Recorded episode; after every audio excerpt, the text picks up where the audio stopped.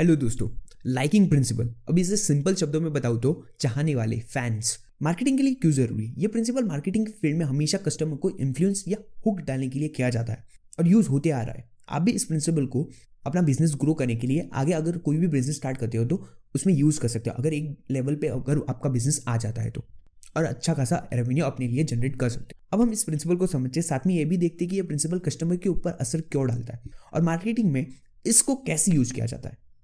Liking liking मतलब ये principal बड़ा सिंपल सा है। इसके मुताबिक आप उस इंसान के रिक्वेस्ट पर हाँ करते हैं जिनको आप पसंद करते हैं। अगर रिक्वेस्ट करने वाला इंसान को आप पसंद भी नहीं करते तो भी चांसेस है कि आप उसे हाँ कर सकते हो, पर इसके चांसेस कम ही होते हैं। देखो, कुछ कैरेक्टरिस्टिक्स बताता हूँ। आप किस टाइप के प...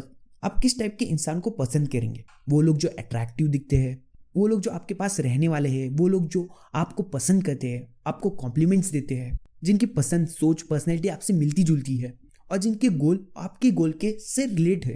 ये तो ये सब देखकर मार्केटिंग इस प्रिंसिपल को हमेशा अपनी एडवर्टाइजमेंट में यूज करते हैं। वो अट्रैक्टिव दिखने वाले मॉडल्स या आपके चाहने वाले जैसे कि एक्टर्स, क्रिकेटर्स, उनको एड्स में लाखों करोड़ों रुपए दे के एडवर्टाइजमेंट कराते हैं और उनको ही एड्स में टीवी में दिखाते हैं, जिनको बहुत लोग पसंद करते हैं। या फिर अपने सोशल वर्क से या कोई ऐसा इंसान सोशल वर्क से जो जाना जाता है। कोरोना के टाइम पे आपने देखा होगा एक नाम बहुत सोशल वर्क से जाना गया था। देखो, मार्केटर्स और एडवर्टाइजमेंट मार्केटर्स या एडवर्टाइजमेंट के लोग वो ऐसी चीज़ को आपको बताने की कोशिश करते हैं जो आप पहले से पसंद करते हो, आप उनके चाहने वाले हो या फैंस हो। धन्यवाद दोस्तों, बात ही सही लगी हो तो लाइक ज़रूर करें।